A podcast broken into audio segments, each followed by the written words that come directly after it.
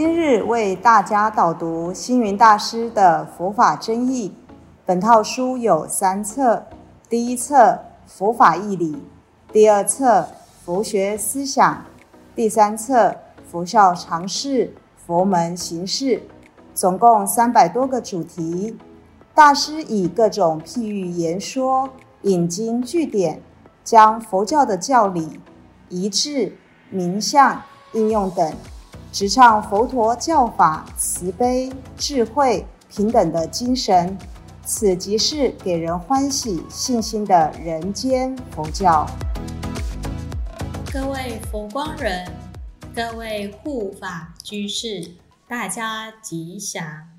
今天的主题是深功说法。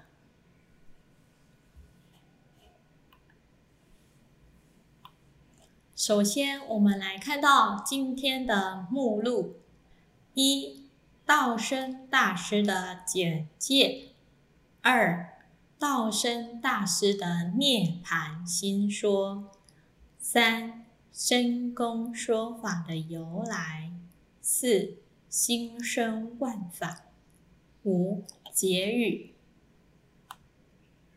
首先来问大家：你们知道吗？深公说法，顽石点头。真的有这样的事吗？深公又是谁呢？顽石为什么会点头呢？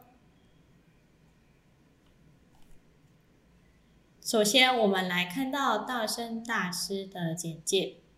其实，深公说法的深公是指竺道生大师。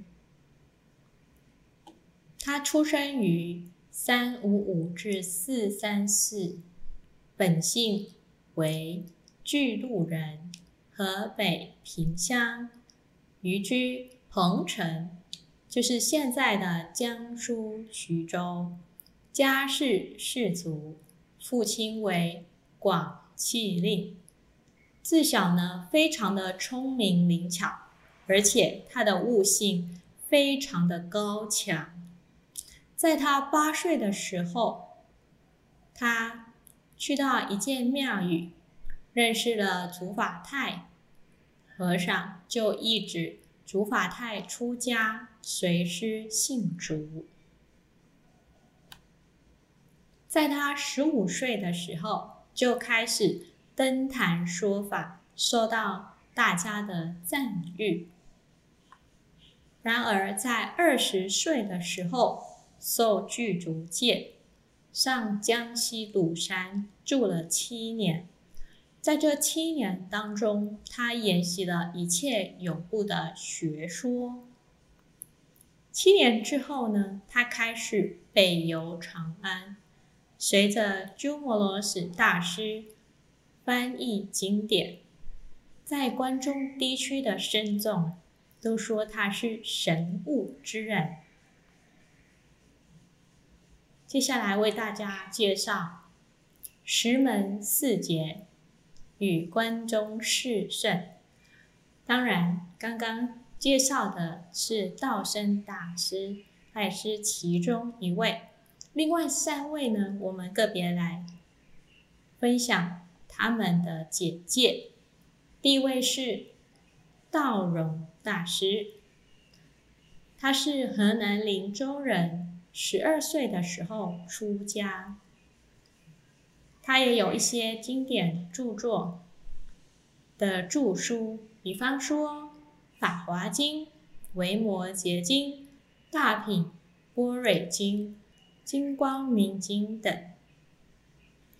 下位是深瑞大师，他是河南安阳人，十八岁的时候出家。它有《法华经》的后续、《大智度论序》以及《中论序》。接下来是介绍深造大师，他是长安人，也是依据鸠摩罗什大师出家。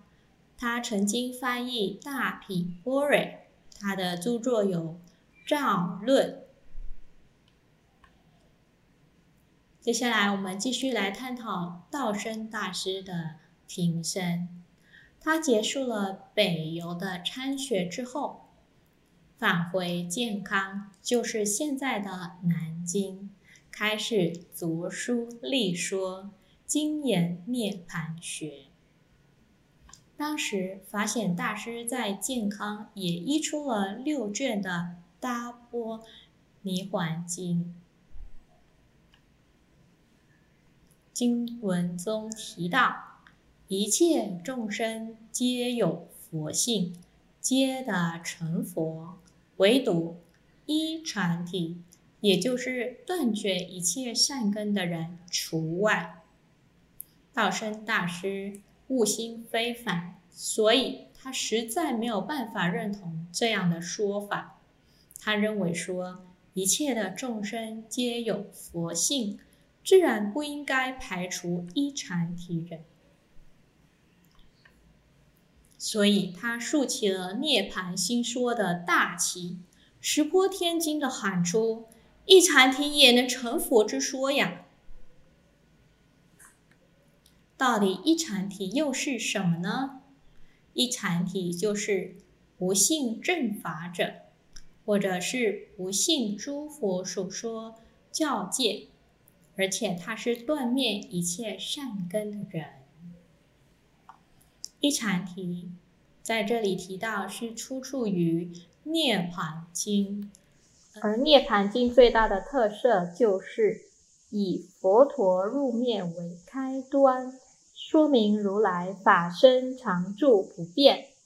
第二点是阐述一切众生皆有佛性。即使是一切善根都已断绝的一场题，也可以成佛的。所以各位要对自己可以成佛这件事情要有信心。接下来我们来探讨深宫说法的由来。道生大师。被守旧的主流派激烈的批评和围攻，说他离经叛道，而且邪说惑众，没有依据任何经典之说，要将他逐出僧团。然而，陷入孤立的道生大师，在众人的指点下，他仍然坚持自己的。理念，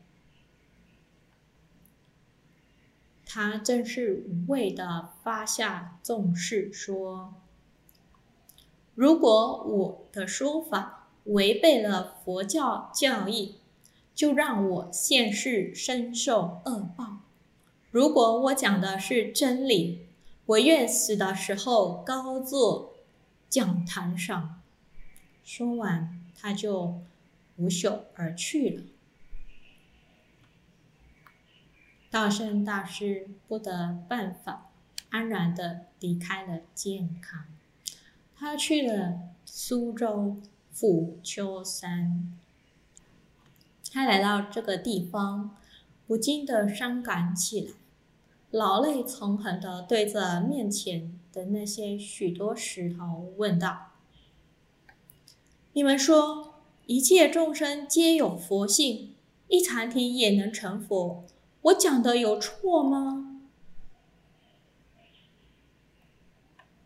或者当他泪眼模糊的时候，朦胧中望过去，看到那些石头真的都在向他点头似的，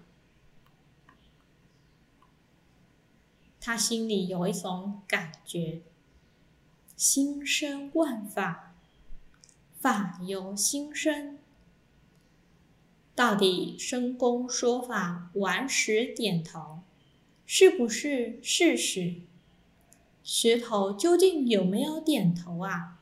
其实那都不是那么的重要，最重要的是我们要认识心能够生万法，万法是由我们这一颗心而生的。绝对是没有错的。在当时，这个新见解无法被一般人所接受，是因为这个思想当时已经译出的经典都没有提到过。直到《大波涅盘经》在北方译出，流传到南方，中人见到经中的卷五、七、九，才明举阐提成佛之说，所以道生所主张的佛性义才被认同。道生对《泥环经》的研究，发扬涅盘思想。可说是涅盘学研究的先驱。北凉谭无称所译的四十卷北本《大波涅槃经》，辗转传到了健康。经文内容不仅更加完整的宣说了如来常住、众生悉有佛性的思想。最重要的是，一阐提也可以成佛的论点，是被详尽而肯定的阐述。所以，这证明了道生大师当年的论断，实在一点都没有误，是完全契合佛理的。这时候，南方的圣众也才终于被道生大师的先觉智慧。告诫浊世所深深的折服。感谢大家的聆听，如有疑问，请于影片下方留言。祝福大家六十吉祥，深入经藏，智慧如海。